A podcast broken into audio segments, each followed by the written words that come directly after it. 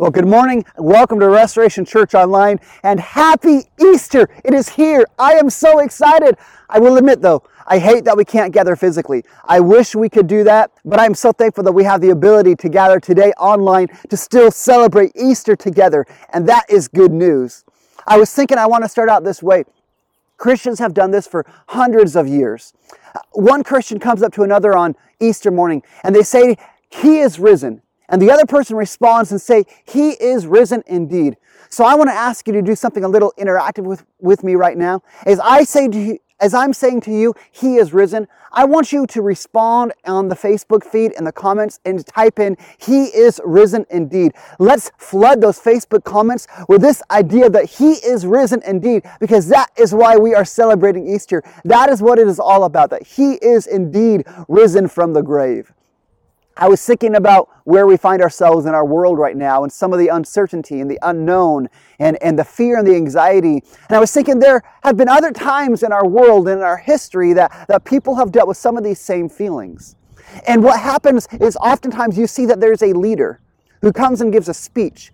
And he gives a message of hope. He gives a message to encourage and embolden those who are going to listen.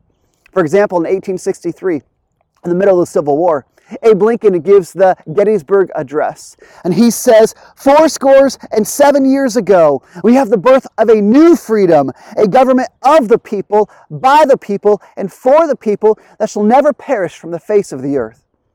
In 1940, as Europe is falling to Nazi Germany and Great Britain becomes the last hope for Europe, Winston Churchill gives a speech at the House of Commons. And he says, as a British Empire, let us brace ourselves for our duties. Let us brace ourselves for the fight so that a thousand years from now, people will look back at us and say, this was their finest hour. You see, in both of these speeches, they were messages of hope that emboldened and encouraged the people that listened to press on. It was just what the people needed at that time. Have you ever had experience like that? Where life is getting difficult, struggling, some uncertainty around you. And what you find you need is you need just a message of hope. You need a, someone to give you a message that will encourage you, embolden you. I know I've been there. My wife and I had the privilege of running the Madison House Youth Center for seven years. We loved that ministry and had a tremendous opportunity to serve some amazing families in that time. I remember this one year we had a tremendous amount of growth in the ministry. There was new programs being added, a lot of volunteers, a lot of families being plugged in. And, and I remember I just felt like I can't keep up with everything that is on my plate. I remember talking to my boss and saying, hey, we need another staff person. And he said, sorry, Kevin, you're all we got right now. That's all we can afford in the budget. And so I start plugging away at everything I've got going on. I've got fundraising and volunteer training and recruitment and scheduling, and I've got programming to figure out. I've got Bible study and mentoring and tutoring and all these different things happening. On top of what was happening at work, I also had these four little young kids at home and a beautiful wife. And I found myself feeling like I was drowning. There was too much to do and I couldn't get it all done. I was struggling in every area of life, struggling at work, struggling at home as a father, struggling as a husband. And I remember it led me to being in just this funk for a season, for a couple of weeks.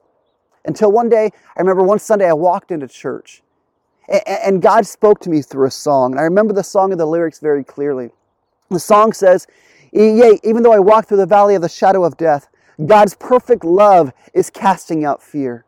Even when I'm caught in the middle of the storms of this life, I won't turn back because I know God is near. It says, I will fear no evil, for my God is with me. And if my God is with me, then whom then shall I fear?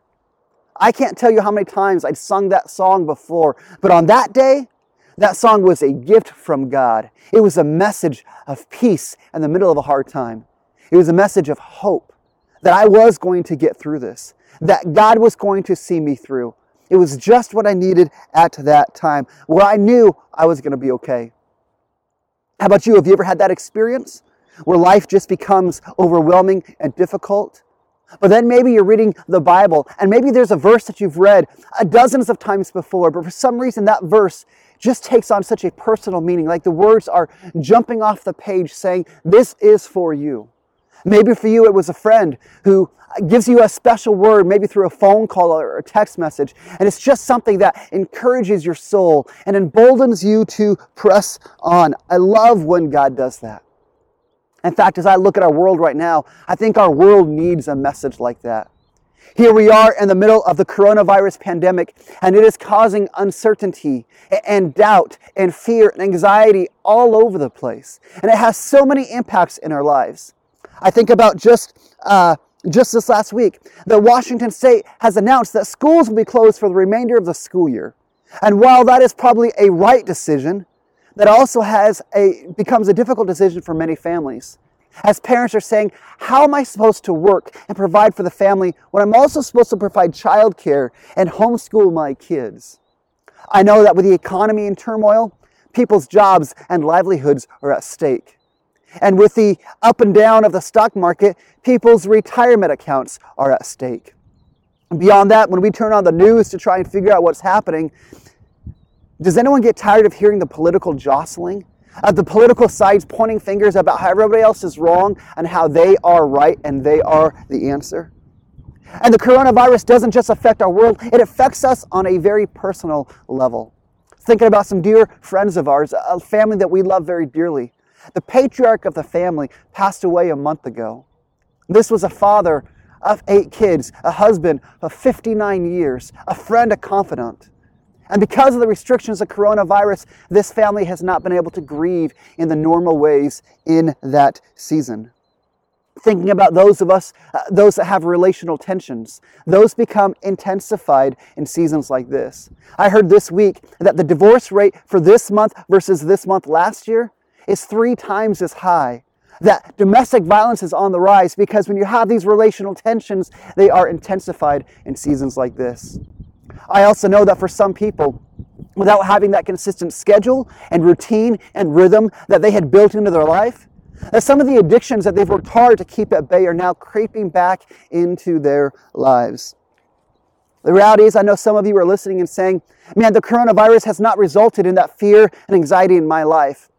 But if we're going to be honest, for some of us, coronavirus has revealed that maybe we have a little bit of a hard heart. We lack a little compassion. That maybe we have a critical spirit. And for some of us, we're saying, man, I've got bigger problems than coronavirus. I've got things that are weighing me down, and I feel all alone. See, it's in the middle of all of this. It's in the middle of this life that we need a message of hope. We need the message of Easter that says, despite how you feel right now, whether that be confusion or struggle or disappointment or anxiety, despite how you feel right now, that today we can experience a living and eternal peace and hope through the resurrection of Jesus. And that is the good news of Easter. So today, if you have a Bible, I want, you, I want to invite you to open to John chapter 20. We've been in a series the last couple weeks that we've called Rhythm and Redemption. We've had some conversations about how do we operate when our rhythms of how we live our life and have a sense of normalcy have been thrown upside down. We've talked about how we grieve through that. And today I'm excited uh, to be able to deal with this idea of redemption. How when we're in that season when things feel like they're upside down and there's an uncertainty, that oftentimes God brings this tremendous redemption. And that's my prayer today is that God would begin to redeem some of what the coronavirus is taking away from us, that God would bring redemption into our hearts and into our lives. So, as we start out this morning in John chapter 20, I want us to see how the disciples responded to the death of Jesus. It says in verse 19, it says that evening on that day, the first day of the week, the doors were locked where the disciples were because they were afraid of the Jews. This is on Easter Day. They're locked away because there's this fear. And for us to understand this, we need to think back to what we know about the disciples, what Scripture teaches us about the disciples. These disciples had followed Jesus for three whole years, yet they never really got what Jesus was all about. They never understood his mission. You see, Jesus, uh, or excuse me, the Jews, they were waiting for a Messiah for hundreds of years. They were waiting for the Savior to come that was going to free them. And they believed that the Savior was going to be a political Messiah. They believed he was going to be a political king who would overthrow Roman oppression uh, in that area. And so here Jesus comes, and Jesus calls these disciples to follow him. And the disciples are looking at Jesus and saying, Listen, he claims to be the Messiah. And they're looking at him and saying, Look at the miracles he does. Look at the way that he teaches. This has got to be the Messiah. They were still anticipating the political Messiah.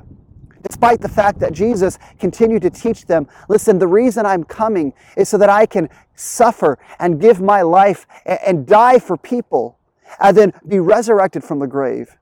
In fact, my favorite example of Jesus teaching this was in Matthew chapter 16. Matthew says, uh, It was necessary. Jesus says it was necessary that I go to Jerusalem and I suffer at the hands of the scribes and the Pharisees and the rulers of that day. He says it's necessary that I suffer and that I die and I rise again on the third day. And the apostle Peter, who was the loudest of all the apostles, he, of the disciples, he was the one who uh, was still anticipating a political Messiah. And a political Messiah does no good if he's dead.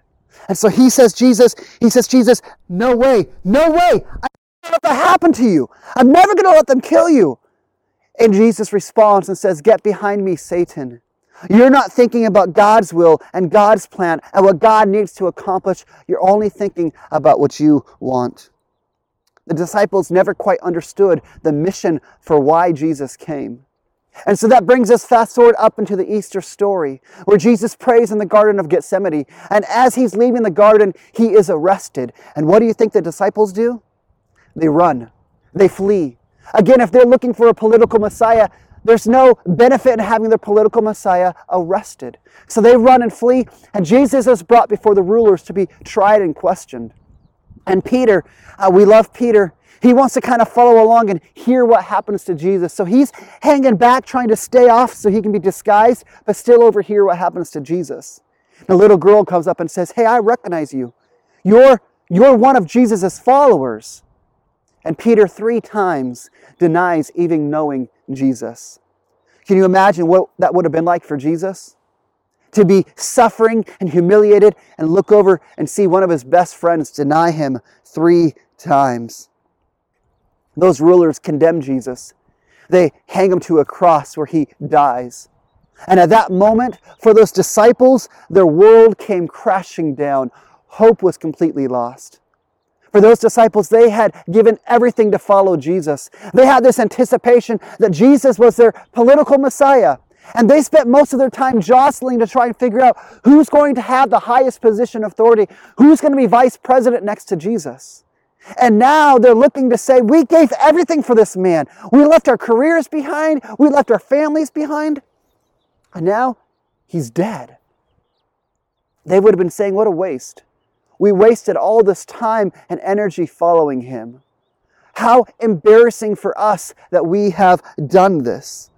How foolish are we for giving our lives and trusting that this man was the Messiah. And that takes us to Sunday morning.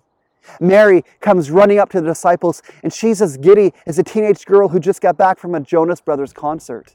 And she says, Guys, guys, you're not going to believe this. The tomb is empty. And the disciples say, No way, that is not possible. But John chapter 20 says that Peter and John, they run to the tomb, and sure enough, they find the tomb empty, and they're like, What does this mean? And the text says that they went back to the house that they were staying in. And that is where we, that is where we find the disciples in John chapter 9, John chapter 20. They are confused. Are we still supposed to be angry that we gave our lives to follow Jesus? Maybe we're supposed to grieve his loss. Maybe we're supposed to actually believe it's true. He rose from the grave. And they're thinking, if that is true, man, Jesus is going to be mad at us because of the way that we've acted the last couple of days. And they've got to be thinking about, well, what about the enemies of Jesus?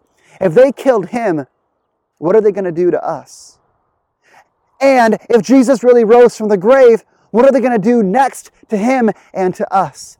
And here they have all this confusion and fear and struggle, and that's where verse 19 of chapter 20 picks up.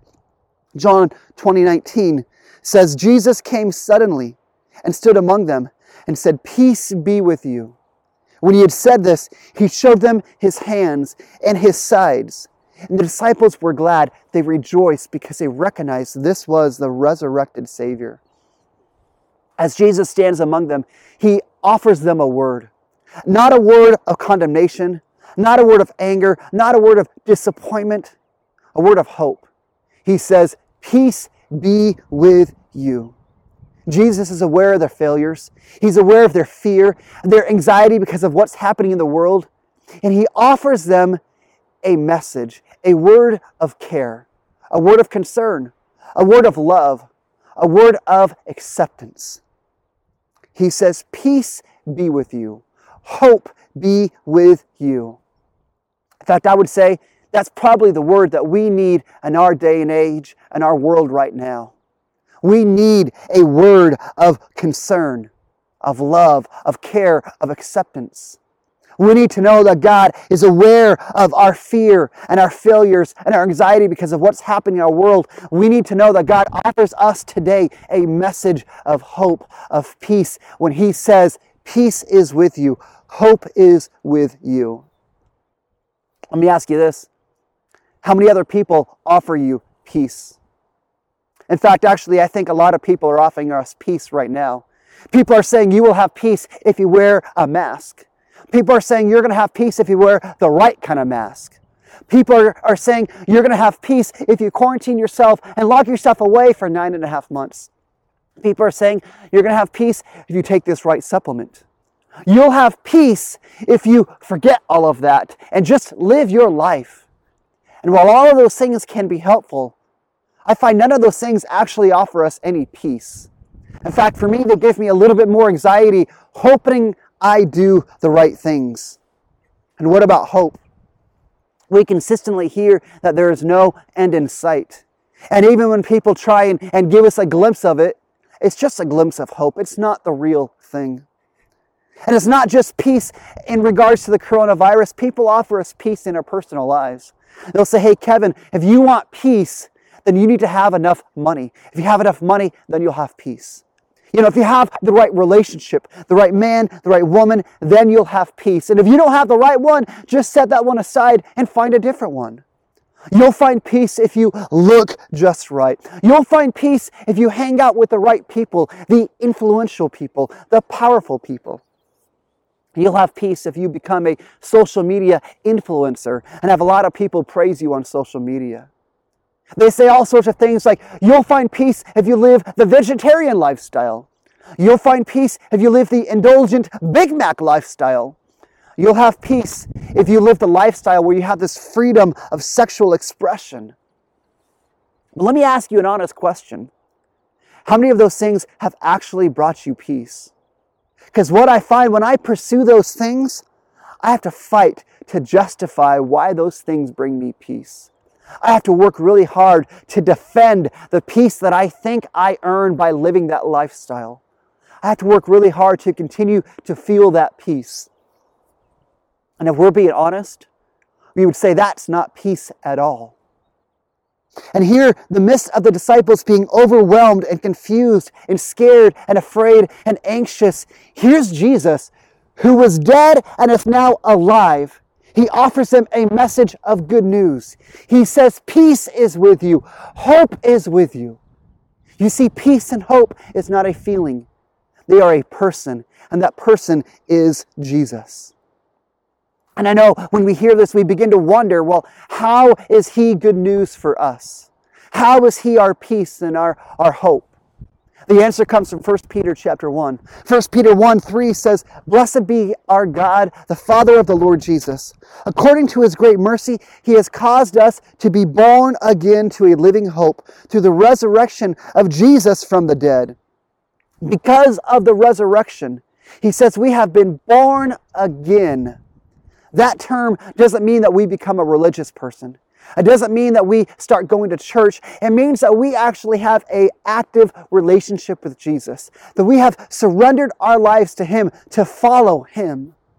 And so that text says that because of the resurrection, that we can be born again to a living hope. Not a maybe hope, not a glimpse of hope, but a living, active, real hope that is available to us today. And so here we are in the middle of coronavirus and all of our struggles and our fear and our anxiety. We wonder, well, how is Jesus our living hope? How can we be assured that his resurrection gives us hope? That answer comes from 1 Corinthians chapter 15.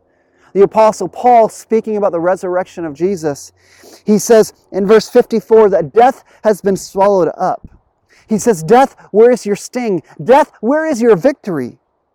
He says, The sting of death is sin, and the power of sin is the law. But thanks be to God who gives us victory through Jesus. And you know what the worst thing that can happen to you is? It's not coronavirus. It's not, it's not sickness. It's not money problems. It's not relational problems. The worst thing that can happen to you is death as a result of sin. And Jesus died and rose from the grave so that death no longer has the last word, so that death no longer wins. And so God, through the resurrection of Jesus, has defeated death and Satan and hell and, and, and all, and, and all the worst that the world could throw at us. God has defeated it through the resurrection of Jesus. And so here's Jesus, the one who defeated all of those things. He comes to the disciples. He says, Listen, peace is with you now. I am with you. Hope is with you now because I am with you. That the one who has power over sin and Satan and death and coronavirus and fear and suffering and struggle, he is alive with you. And that is our peace. That is our hope that is available for us, every one of us today. That is the message our world needs. That is the message our city needs. That is the message that you and I need that in the middle of our confusion and fear and pandemic and struggle, we need to know that peace is not found in our comfort. It's not found in our circumstances. It's not found in, in any of those things. They're not bad, but peace is not found in those areas. Peace and hope are found in Jesus, the one who has power over death, the one who brings new life, the one who redeems broken things, the one who restores broken people. Hope is not found in our circumstance, it's found in Jesus. And that is a true and living hope because he walked out of the grave. And that is the message of Easter that Jesus went to the cross. He paid the penalty for our sin. He died and was buried and he rose three days later. And because of that resurrection, our lives no longer have to be characterized by death and coronavirus and suffering and failure. Now our lives can be characterized by peace and hope because we have the resurrected Jesus with us today. I'm going to close with a story. Oftentimes I get this weird insomnia where I can't sleep at night, so I begin to read about history, what some of my favorite topics. I read this a while ago that there's a point down in the very furthest point of South Africa. And on the east side of that point, there is known for being this area with these raging storms in the sea. And sailors on the east side of that point, excuse me, on the west side, they were afraid to sail their ships uh, across that point to the, to the east side because they, they didn't know any ship that had sailed there and returned safely. And so they called that cape, they called it the Cape of Storms as a reminder hey, don't sail over there because it is so dangerous and the circumstances are so difficult, you might not return home. Then in the 16th century, there was a Portuguese explorer. He said, I got this. And he set sail, he sailed around that point and he sailed through the raging storm and he made it and he found these calm seas, and he sails through the calm seas, and he finds the shores of in, the India, and the world opens up to him. And he sails back, and he goes back to where he came from, and he tells everybody, Hey, I survived, I made it, here's what I found. And that changed that cape from that point forward. Where no longer was that cape known as a cape of storms. Now it was known as a cape of good hope. You see, until Jesus rose from the grave, our world was known as a world of storms, where our hope would be lost because of our circumstances, where death reigned. And no one knew what was beyond the point of death until that Easter morning when Jesus walked out of the grave, securing our victory over death. Now, like those explorers, we can see beyond the storm. We can see beyond the coronavirus. We can see beyond death. We can see beyond suffering. We can see the hope of heaven. the hope of eternal life with God. Today, because of that, we can experience what those disciples experienced 3,000 years ago. We can experience peace. We can experience hope. And it's not a feeling, it's a person who was dead and is now alive. A person who walked out of the grave and promises to be our peace and promises to be our hope. So our world is suffering and hurting, and there's confusion reigning. We need a message of hope. We need the message of Easter. We need to know that we are born again to a living hope, an active, real, present hope that is available to us today to encourage us, to embolden us, so we know that we will get through this. Listen, your circumstance might not change, but your life does not have to be defined by the cape of storms, by the cape of coronavirus, by the cape of failure, by the cape of suffering. Through the resurrection of Jesus, your life can be known as the cape of peace, the cape of hope. I want to invite you from the comfort of your living room. Every one of you, would you just close your eyes for a moment? Would you just bow your head with me and listen to these words? See, according to Jesus, our greatest problem is the fact that we are separated with God because of our sin. That is the root of all of our problems. But God, because He loves you, sent Jesus to die on the cross to pay the penalty for your sin and then to rise victorious, to save you, to be your peace, to be your hope. And the good news is that John chapter 1 verse 12 says that, that all who did receive him, who believed in his name, that he gave them the right to become the children of God. And Romans 10 says that if we confess with our mouth and believe in our heart that Jesus has risen from the grave, that we shall be saved. Listen, today, Today is a defining moment for some of us, for some of you. Your life has been defined as the cape of storm, the cape of anxiety. But today, will you place your faith in Jesus and now allow your life to be redefined as the cape of peace and the cape of good hope? Listen, if you are ready for that, invite you just to pray this prayer with me. And say, God, today I tuned in with fear and confusion and doubt and struggle. But God, today I believe in the resurrection of Jesus. Today I receive your offer of love and salvation. Today, God, I am made right with you, not because of what I've done, but because of what Jesus has done in my place on the cross. God, today I surrender into a relationship with you. And today I want to experience your real peace and your hope. God, I ask these things in your name. Amen. Listen, as your eyes are still closed, listen, if you prayed that prayer with me this morning, would you open your eyes and just look at the TV screen and just look at me? Listen, today you might not have all your answers answered or all your questions answered. You might not have your circumstances changed. But I can tell you what, today your sins have been forgiven in the eyes of God. Today you have been made complete in Him. Today, Jesus has become present in your life. He has become your peace. He has become your hope. He has made you a new creation. And I want to be the first person to welcome you into the family of God. Welcome. I'm so excited for you. I want to ask you would you do this for me? Would you just, if you prayed that prayer today for the very first time, in the comments of Facebook, would you give me the emoji of a thumbs up? I want to celebrate with you the fact that you have been now become a part of the family of God. And as you do that, let me just close in prayer. God, we thank you for what you have done here today. We thank you for these lives that will be changed by placing their faith in you. God, we praise you that you have walked out of the grave, defeated everything to become our living hope, become our peace.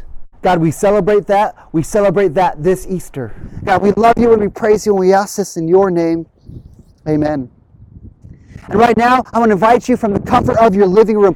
Would you celebrate with us today the fact that death has been arrested, the tomb is empty, our freedom has been secured,